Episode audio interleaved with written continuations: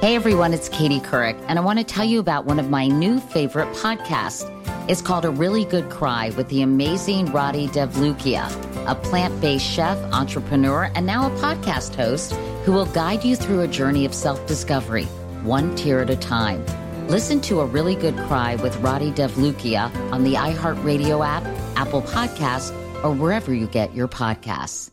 Danielle Moody here, host of the Woke AF Daily podcast. We've been with iHeart for a year, and what a year it has been. As we head deeper into 2024 and yet another life changing election cycle, Woke AF Daily is here to keep you sane and woke. Make Woke AF Daily your podcast destination for 2024 election news and analysis. Listen to Woke AF Daily Season 5 on the iHeartRadio app, Apple Podcasts, or wherever you get your podcasts. I'm Jordan Gonsalves, and I'm a journalist. Join me on my new podcast, But We Loved, where queer elders recount the amazing history they've lived through. In the middle of Wall Street, they stopped traffic, they were doing a die in. And in the process, share little gems of wisdom for the next generation. The key is to understanding yourself, learning to love and embrace yourself. You can listen to But We Loved on the iHeartRadio app, Apple Podcasts, or wherever you get your podcasts. Hi, everyone. I'm Katie Couric, and this is Next Question. Today on the show, part two of our behind the scenes look at the making of my memoir, Going There. Now, last week I introduced you to my team, Lucy Kaylin and Adriana Fazio. If you haven't listened to that episode yet, you might want to check it out first. It will give you some helpful context and some fun stories. It's in your feed now. Meanwhile, this week, Lucy, Adriana, and I dive into the tough stuff, like writing about my husband Jay's death 20 some odd years later and the downfall of Matt Lauer. But first, we pick up where we left off, talking about the structure of the book and why it was so helpful to reevaluate past interviews and moments in my life from our current lens of 2021. I think one of the, as I said, one of the interesting aspects of writing this was to be able to look through the lens of 2020 and 2021, um, and really 2019, and all the things that were happening in the culture, and then reevaluate these moments in time, whether it was Reginald Denny or or Matthew Shepard, and you know, and and the kind of pushback. I mean, I was sort of full of some pride along with occasional embarrassment of how I handled interviews like David Duke. Mm-hmm. I'd like to repeat something you said in 1985, quote, I think the Jewish people have been a blight and they probably deserve to go into the ash bin of history. Well, I don't I don't agree with that quote and that certainly doesn't sum up my my feelings. That was only accurately. 6 years ago. Well, I, that doesn't sum up my feelings accurately. A lot of things are taken out of context and you know, I'm not opposed to That's the Jewish a direct people. quote, Mr. Duke. I'm not, well, I'm not opposed to the Jewish people. That's not my position today. And I think that we've. And how I, you know, handled the governor of Wyoming when we talked about conversion therapy mm-hmm. and if in fact it fostered kind of this this feeling of discrimination or intolerance towards gay people mm-hmm. was sort of an interesting avenue to go down. And so um, I think there are things that I would change, but then also there were moments when I was really, you know, filled with pride that I had accomplished something and that I had communicated something even bigger than the event I was covering. Yeah. Well, I, I, think something that we found um, so interesting to talk about in the book, of course, was that, you know, for instance, at the time of the David Duke interview, you were, you know, on fire as the most beloved, you know, person on television. Although you that were, was really quite early in my career. Yeah, I mean, yeah. it was like early in the Today Show. Yeah. I think I'd only been there a year. 1991. Right? But yeah. pe- people were bonkers for you, and you were, you know, on the road to America's sweetheartdom. And I remember, um, and we've talked about it a lot. You know, you really had to wrestle, although not wrestle too hard, with the fact that, you know, I might have an amazing smile and I might be America's sweetheart, but I'm going to tell some really hard stories and I'm going to go hard when I have to.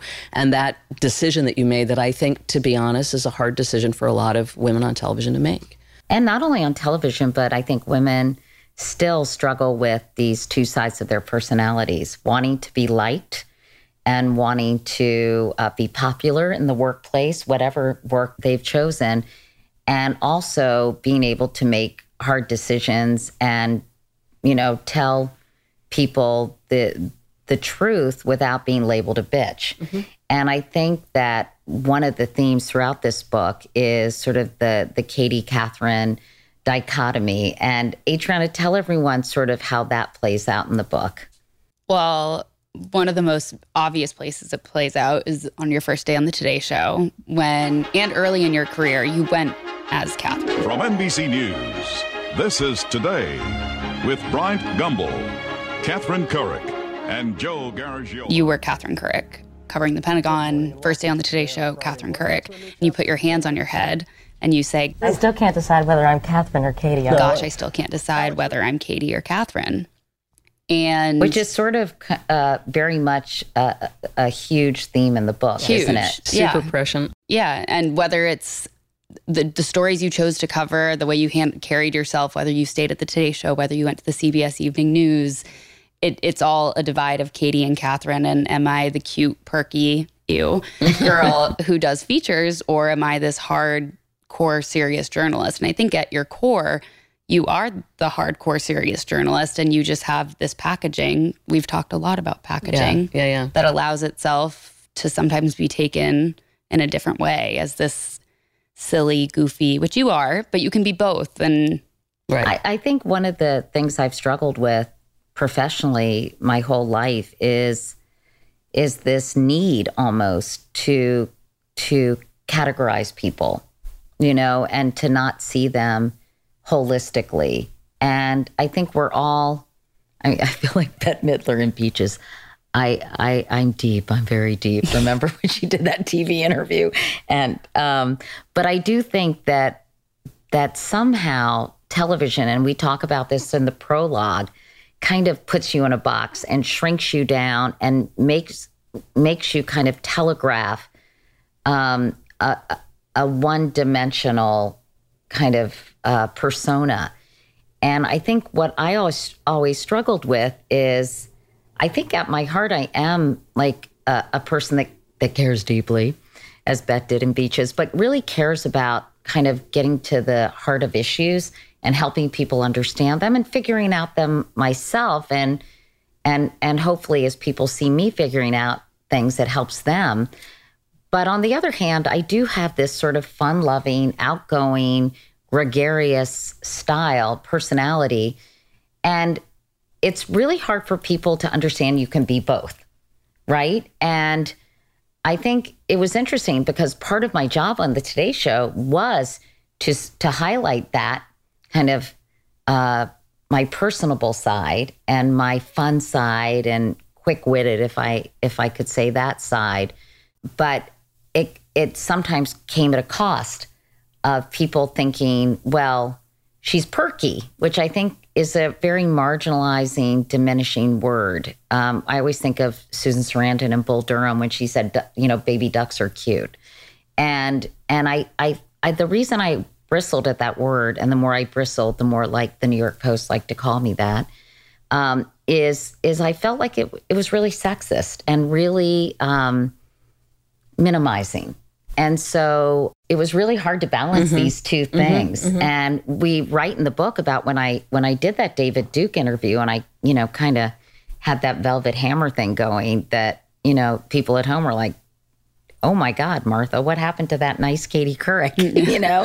and so it was trying to be taken seriously because I am a weirdly serious person, but also making sure people enjoyed watching me. So that was always the balance on the Today Show. And I think when I went to the CBS Evening News, that really did create problems for me. Some of it was just old fashioned, you know, run of the mill sexism because I was a morning show person. And, and how many men have been morning show? Yes, people? Tom Brokaw was yeah. a morning show person as well. And John Chancellor was a morning show guy and uh, Charlie Rose. And, um, you know but i do think it just getting back to the whole packaging and, and the whole idea of images being so important the fact that i am short and you know cute i guess you'd call me and vivacious um, that that it it put me in that box and didn't that box couldn't expand to say well she has a you know a pretty keen intellect as well. Right. but when i went to the cbs evening news i think you know there were that was um, kind of amplified. Right. right? And people were like, like oh she's not she's not a real journalist. You know Well, she's a morning host. That's so funny because if you look at your record at the Today Show, everyone who you had interviewed, Yasser Arafat, all of the presidential candidates, you had so many hard interviews under your belt. And in fact, I, I think I said at the time, you know, I've I've done more hard hitting interviews than any of the evening news dudes combined. I mean, I don't know if that's totally true, but I but I had done just as many. I mean, I, I I didn't tally them up, but I think I had. And so um, you know, that was a that was a really interesting experience for me. Um, interesting slash horrible uh, which you can read all about, of, of going to the CBS Evening News, which a friend of mine recently asked after she read uh, the book. She said, Do you regret it? And I don't really even know the answer to that question. Do I regret it? I try to live without regrets, but if I knew then what I know now, would I have made the move? Probably not. Well, the way I think of you thinking of it, which is probably me projecting, but it's just someone had to be the first and you were the first and it sucks to be the first. And thank God you did it. And I think we say in the at the end of the book, I hope you made it easier for Norah O'Donnell and all the other women to come. Mm-hmm.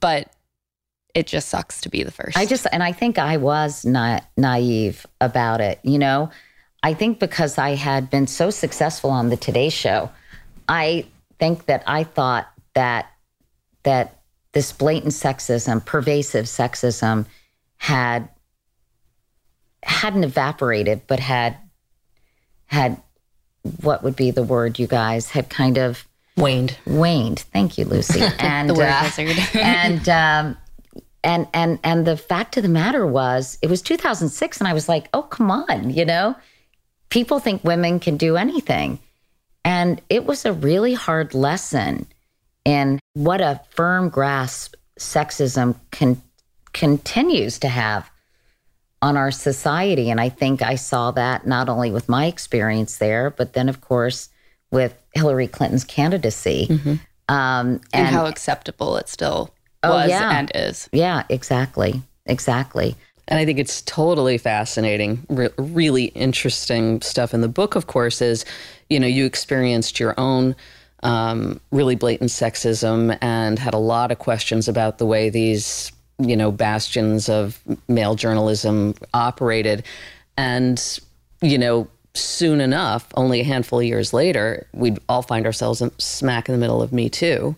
And, you know, you, you obviously, you know, had a lot of you know proximity to that. And i know when working on the book that was a huge thing for you to sort through and figure out you know how what you wanted and needed to say about it. And I think what's what was almost therapeutic and cathartic about writing this book was um, it was was not long after Matt had been fired from the Today Show, and I think um, you know I think what we tried to do in the book is really illustrate how I processed this, how I processed everything that was happening in the Me Too movement, but also how someone with whom I had a really nice professional relationship with and cared about, um, sort of how he crossed a line, but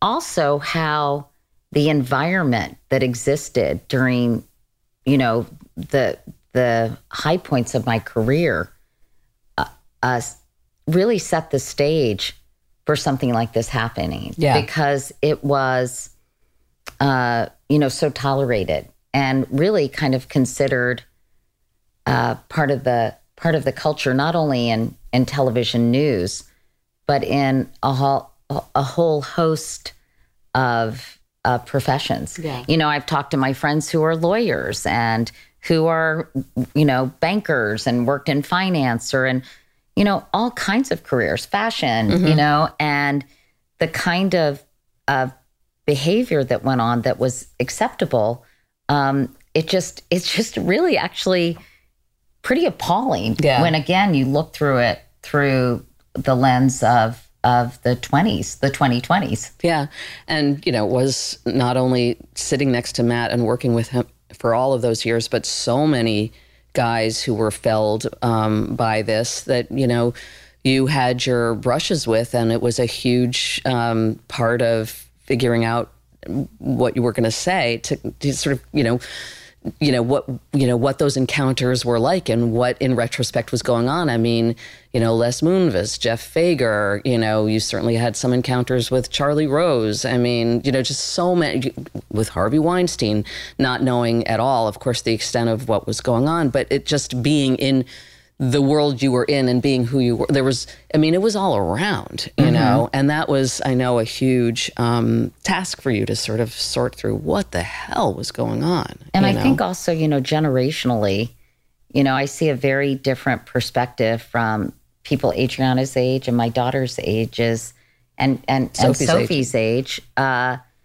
you know, where I still have to kind of say when people will say, well, people were throwing themselves at him, or, you know, she was really, you know, she really pursued him, or this, that about any of these mm-hmm. people who were felled by the Me Too movement. And sometimes I'm like, yeah. And then I'm like, wait a minute.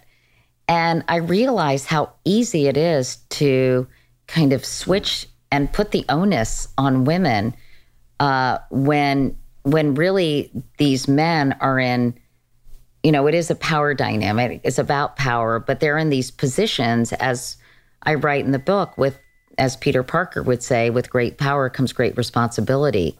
And my girls always kind of you know set me straight uh, but it, it it's such a different perspective uh, on on sort of male female relationships and the power dynamics in a workplace for young women than women our age. Having said that, I do agree. You know, I talked to Jodi Kantor about this, about this idea of believing all women. And, and as a journalist, I just don't follow that uh, that advice because I think that that our our job is to get to the truth. And I think there are times when the pendulum has swung too much. And you know that with one tweet somebody's career can be can be destroyed. And you know it's really really really important that that that these stories are covered with a lot of care and diligence and just to play devil's advocate though and statistically when you do get to the bottom of the stories though the women are often telling the truth what is it like 94% of women or 94% of sexual harassment or assault cases end up being true. Women are telling the truth. But right. I, I agree. They do have to be properly. But that that's a good, you know, see? Yeah. There you go. The Ex- young person in the room. Exhibit A. Yeah. but Lucy, I mean, I think you and I kind of had to recalibrate our perspective in some ways uh, as as two women, uh, you know, in their er- early sixties, yeah. you know, trying yeah. to kind of, um, you know, change our perspective because I think we had become, in some weird ways, accustomed to what was deemed acceptable. I mean, I was at GQ magazine um, for 19 years, and I was very, very, very much in the minority as a woman.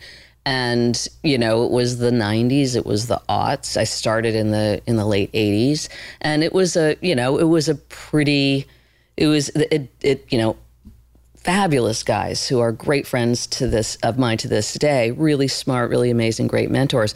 But there was a frat house aspect, and there the the you know the humor was body and you know there's a lot that you sort of took as a woman if you're like the only one at the conference table who like there was a lot of ribbing and things like that and i think one of the things that was tricky for me is that like i mean i think and I think you do too, take a fair amount of pride in having, you know, survived those years in style. I mean, I, and this is something I have to be very careful about is like, you, you, know, you don't want to in any way undercut the really important work that's being done now by, you know, women and for women for a more equitable workplace. But there is that kind of like, you know, old school thing of you know where when you and I when you and I came along it was like you know good on us for like finding a way and kind of getting through a really tricky time by our wits um, so I mean it's just a very different workplace for women today Yeah, and I, I, I mean, good on us in some ways, but bad on us for maybe not me. I'm speaking about myself. Maybe not speaking out in certain situations uh, because you know it was a question of survival Sure. in some cases. I remember one of my uh, one former anchor called a, a low level employee a, a very disgusting word and I didn't even know what it meant. That's how how sort of shielded I guess I was. But when I realized it was, you know, he was using a part of the female anatomy to describe her and and saying it in front of other people. Yeah. I said, "You go to his office and tell him to please not call you that." Uh, I, I mean, part of me, I think I wanted her to stand up for herself, Right. and maybe part of me was afraid of backlash from him if I had been the one to bring it up. And she did, and I don't think he ever talked to her again. And uh, you know, so there were. We don't write about that, but there were incidents like that that that were really unacceptable. That I think maybe I shouldn't have put up with as much as I did. That said, though, I mean that what you did at CNN, um, you know, Yeah. way back in the day when you weren't Katie Couric yet. I mean, that was brave, and people, young women who wanted to keep their jobs in places like CNN and you know, magazines and whatnot, didn't do that. I, it's a great story. Yeah, and I, I, I think people should read the book because I can't remember the memo I wrote, but it was, um, you know, pretty direct. After someone had made an inappropriate comment about me, someone in a in a very high position, and um, you know, I credit my my mentor Don Farmer for really encouraging me to do that. So I I really appreciate that Don kind of um, you know set me on a path Yeah. that said you don't have to put up with this. Yeah. which was really, I mean, incredible when you think about how how important that that moment was for me, and and uh, made me realize that I could stand up for myself, even though I ultimately do believe it cost me. Hmm. Yeah, it's true. You know? in, in the short term. Yeah, in the short term, but it was probably the best thing that ever happened Yeah. to me. Mm-hmm. I was just going to say, and kudos to Don for being a man, I for know. encouraging a young woman to And he was a male ally before we ever knew what exactly, that was, right? Exactly. exactly. We'll be right back with more behind the scenes moments from my memoir. That's right after this.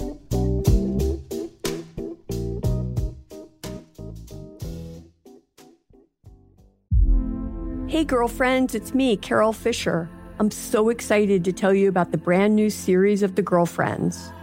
In season one, we told you about the murder of Gail Katz at the hands of my ex boyfriend, Bob. At one point, a woman's torso washed up on Staten Island and was misidentified as Gail. She spent nine years in Gail's grave, and then she just disappeared. It's almost like it's become this moral obligation to find her. And that's what we're going to do find this missing girlfriend and tell her story. With the help of some of your favorite girlfriends from season one, like my producer Anna, Oh my God. my friend Dr. Mindy Shapiro, Hi, it's Dr. Shapiro, and I'd like to speak with the deputy medical examiner. and of course, Gail's sister Elaine Katz. Having no closure, it kills you. Join us as we try to solve a 35 year old cold case. It's not going to be easy, but it's going to be one hell of a ride. What? I can't believe this. Listen to season two of The Girlfriends, Our Lost Sister on the iHeartRadio app, Apple Podcasts, or wherever you get your podcasts. Hey everyone, it's Katie Couric, and I want to tell you about one of my new favorite podcasts. It's called A Really Good Cry with the amazing Radhi Devlukia, a plant based chef, entrepreneur, and now a podcast host who will guide you through a journey of self discovery, one tear at a time. Listen to A Really Good Cry with Radhi Devlukia on the iHeartRadio app, Apple Podcasts, or wherever you get your podcasts. Bring a little optimism into your life with The Bright Side, a new kind of daily podcast from Hello Sunshine, hosted by me, Danielle Robay. And me, Simone Boyce. Every weekday, we're bringing you conversations about culture, the latest trends, inspiration, and so much more. Thank you for taking the light, and you're going to shine it all over the world, and it makes me really happy. I never imagined that I would get the chance to carry this honor and help be a part of this legacy. Listen to The Bright Side on America's number one podcast network, iHeart. Open your free iHeart app and search The Bright Side.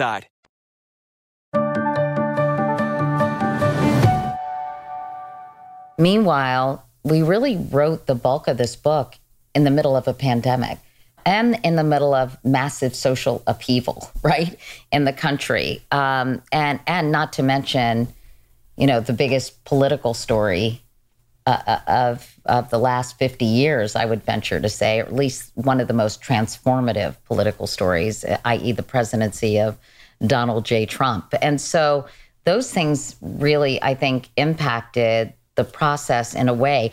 I am I would never say I'm thankful to, for the pandemic because I would never say that and I don't feel that way. But it did present us with an opportunity to really focus on the book. Well, wait, let me let me tell this from my perspective a little. Well, go ahead. Go so, ahead. Go so, ahead, little Miss Pushy. Yeah. I learned I learned from my role model. um, so we were supposed to come out to the Hamptons to work on the book for a weekend.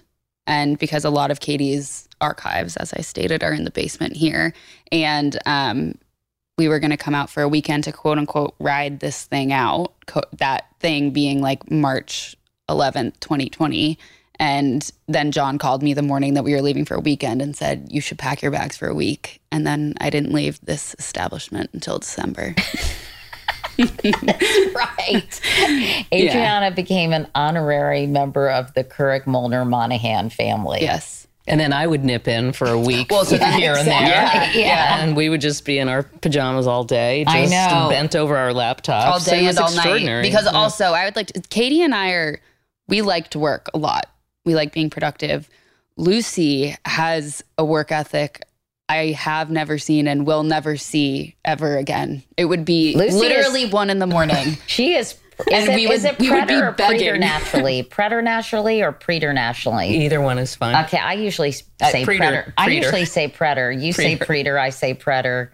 Let's call the call whole, the thing, whole off. off. yeah. Um, but Lucy is preternaturally, preternaturally focused. I have never seen someone who can just. I mean, I'm pretty good at tuning out the world, especially when I'm watching commercials for some weird reason on TV. I'm like, and people are like, "Hey." But Lucy and her laptop lying here, just like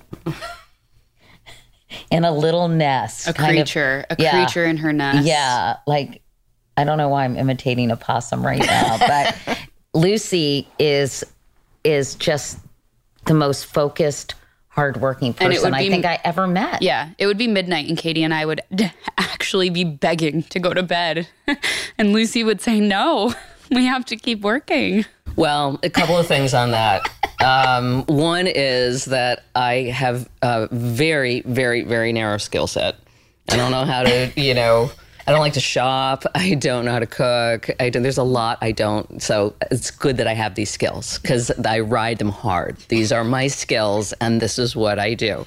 Um, but secondly, just the material was so great and of course fun working with you but i love them i mean your life is, is uh, just incredibly interesting and you know if it were crappy material boring you probably would have seen less focus meanwhile you know all these things were happening we were having uh, racial reckoning we were having uh, me too you know george floyd was murdered uh, black lives matter was was really uh, i think reaching the masses in a way it hadn't before, even though I think it had, you know, been around for many years prior, or at least several years prior. And, you know, that was also fascinating too, because I think it informed and kind of brought into sharper focus mm-hmm. many of the things we were writing about. And, and, really gave a new perspective to some of our own implicit biases and our own view of different social situations or different societal issues, I should say. Um, and so to me, it, it made the book much stronger. Um, that that we that the country was grappling Yeah. with all of this and that we were and i think it comes through the pages of the book not to mention you know there's a whole section on on jay and his love of the civil war and and he was particularly enamored by the confederacy and robert e lee having gone to wnl and being a history buff even as a little boy Yeah. wallpaper of the presidents and you know that was a really interesting and at times painful exercise in in trying to understand uh, what it was about these moments in history that so fascinated Jay and, and that that he really romanticized.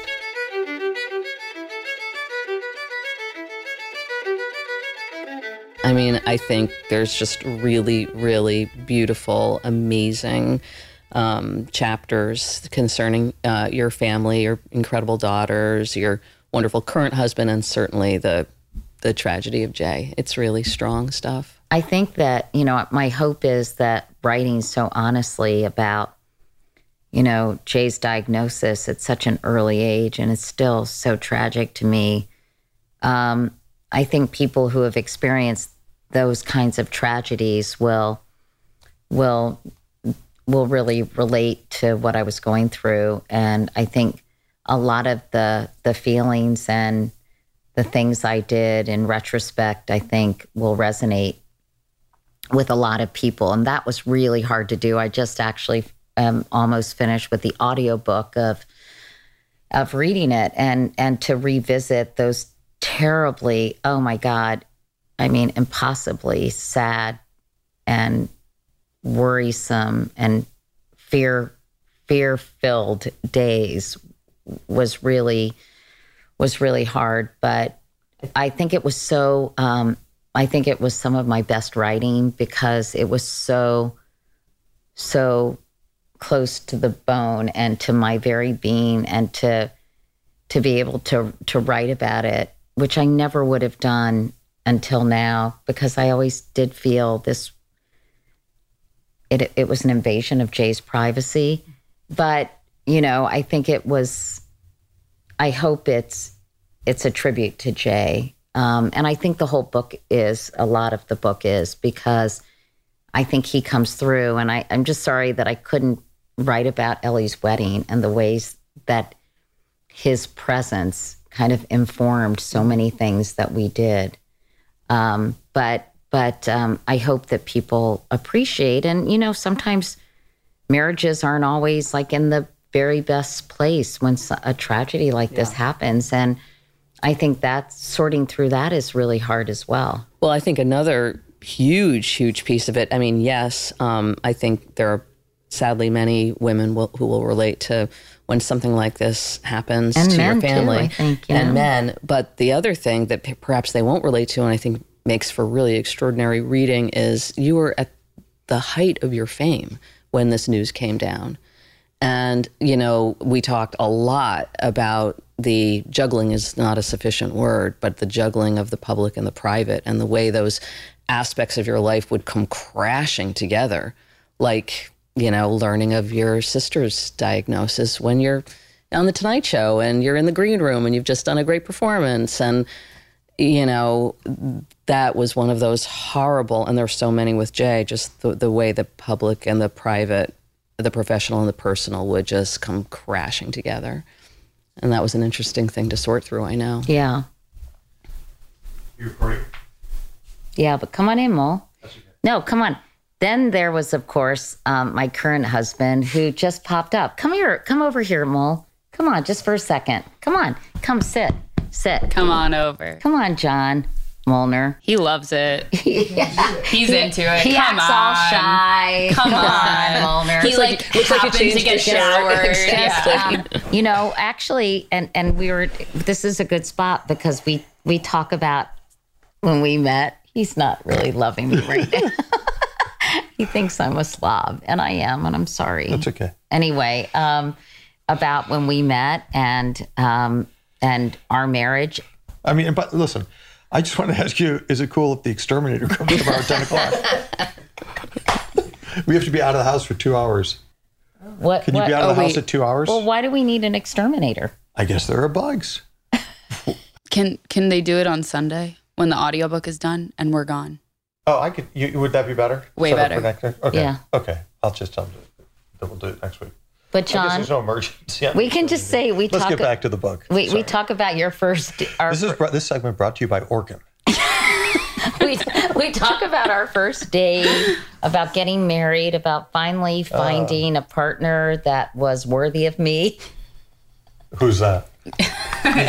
yeah, unfortunately, he didn't return the affection. and so- What happened to that guy? about how you had a health scare and the wedding almost didn't happen, and we thought you were going to buy the farm, and you did. Remember? Yeah. Anyway, you all need to read the book to learn Yeah. more about it. Yeah, I like that chapter. Thanks for thanks for coming in and really contributing to this podcast. Okay. Great seeing everybody. Hey, okay. nice. Hey, Big fan. Bye. Who doesn't love a Molner cameo? We'll be right back with more of my behind the memoir conversation right after this. Hey, girlfriends, it's me, Carol Fisher. I'm so excited to tell you about the brand new series of The Girlfriends. In season one, we told you about the murder of Gail Katz at the hands of my ex boyfriend, Bob.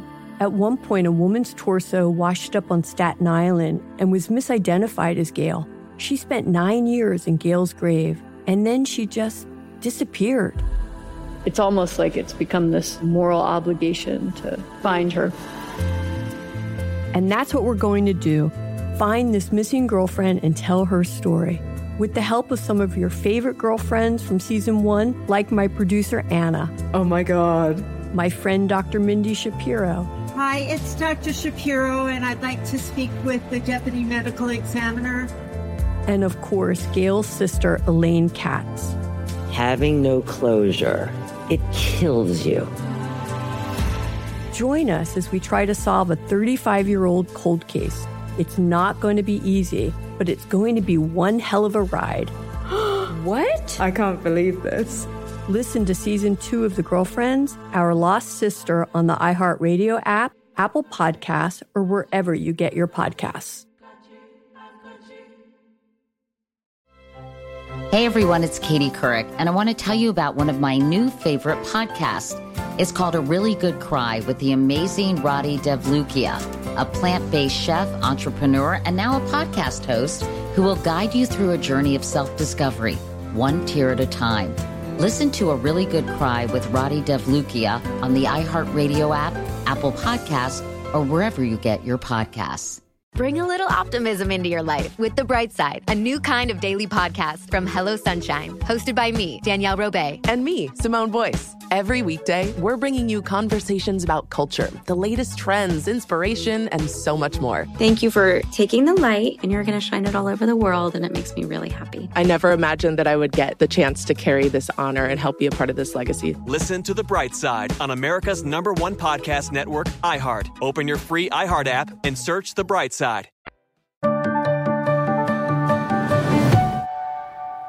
Let's talk about some of our our favorite moments or our favorite part of this experience. Adriana, what was yours? Well, thanks for asking, Catherine.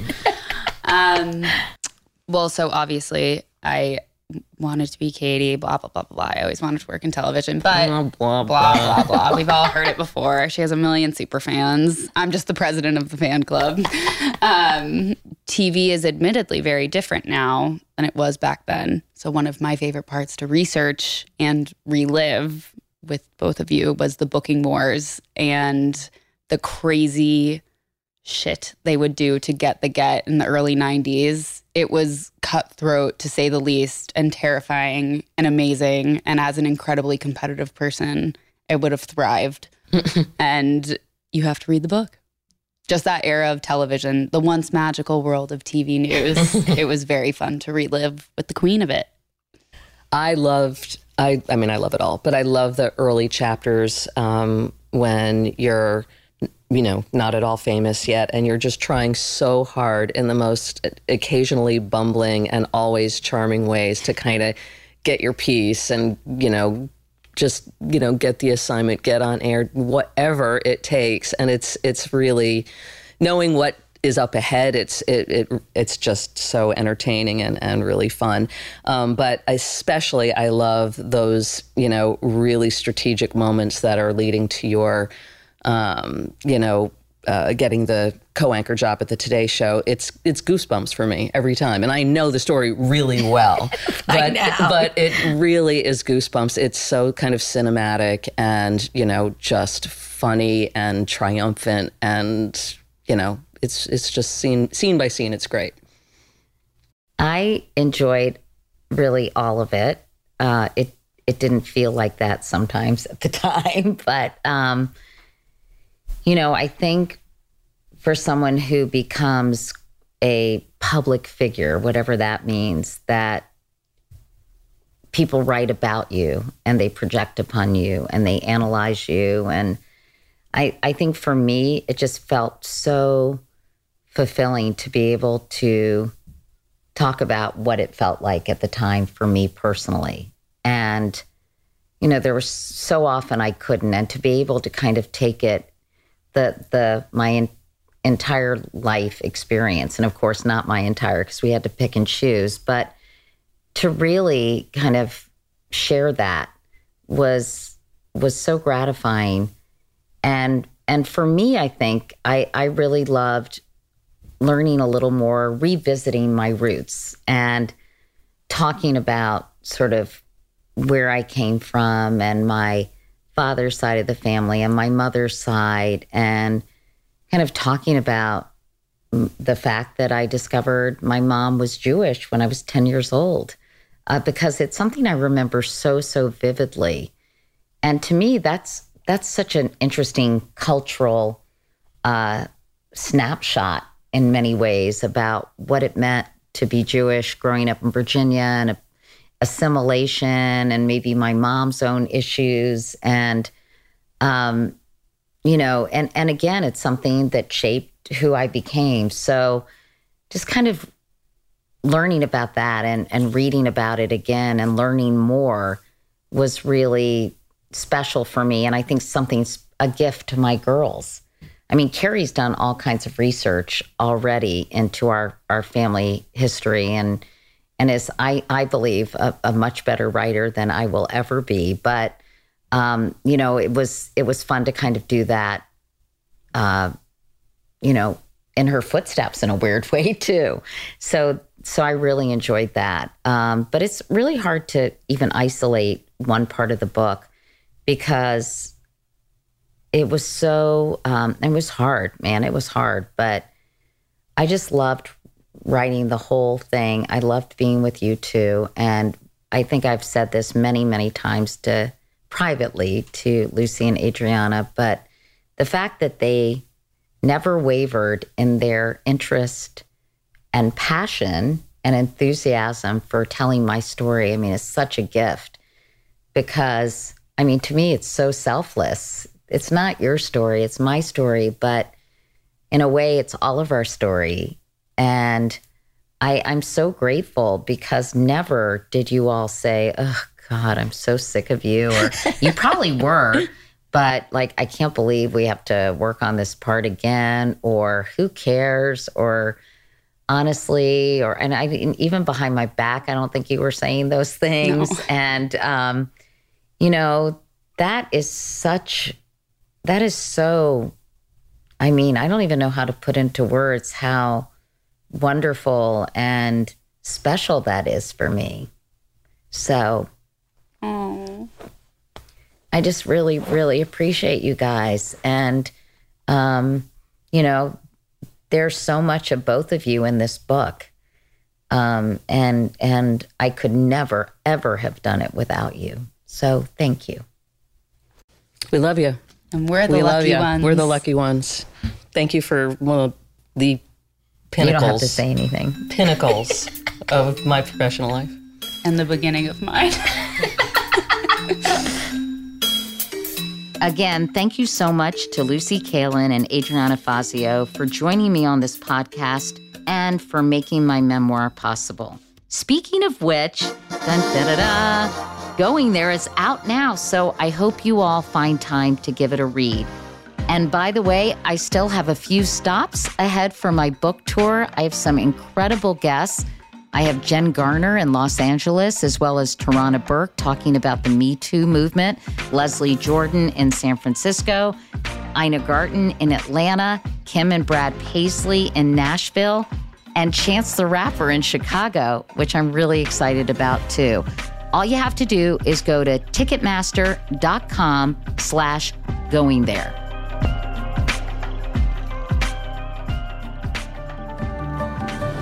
Next Question with Katie Couric is a production of iHeartMedia and Katie Couric Media. The executive producers are me, Katie Couric, and Courtney Litz. The supervising producer is Lauren Hanson. Associate producers Derek Clements, Adriana Fazio, and Emily Pinto. The show is edited and mixed by Derek Clements. For more information about today's episode or to sign up for my morning newsletter, Wake Up Call, go to katiecouric.com. You can also find me at Katie Couric on Instagram and all my social media channels. For more podcasts from iHeartRadio, visit the iHeartRadio app, Apple Podcasts, or wherever you listen to your favorite shows.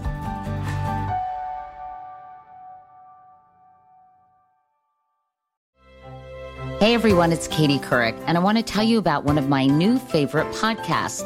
It's called A Really Good Cry with the amazing Radhi Devlukia, a plant based chef, entrepreneur, and now a podcast host who will guide you through a journey of self discovery, one tear at a time.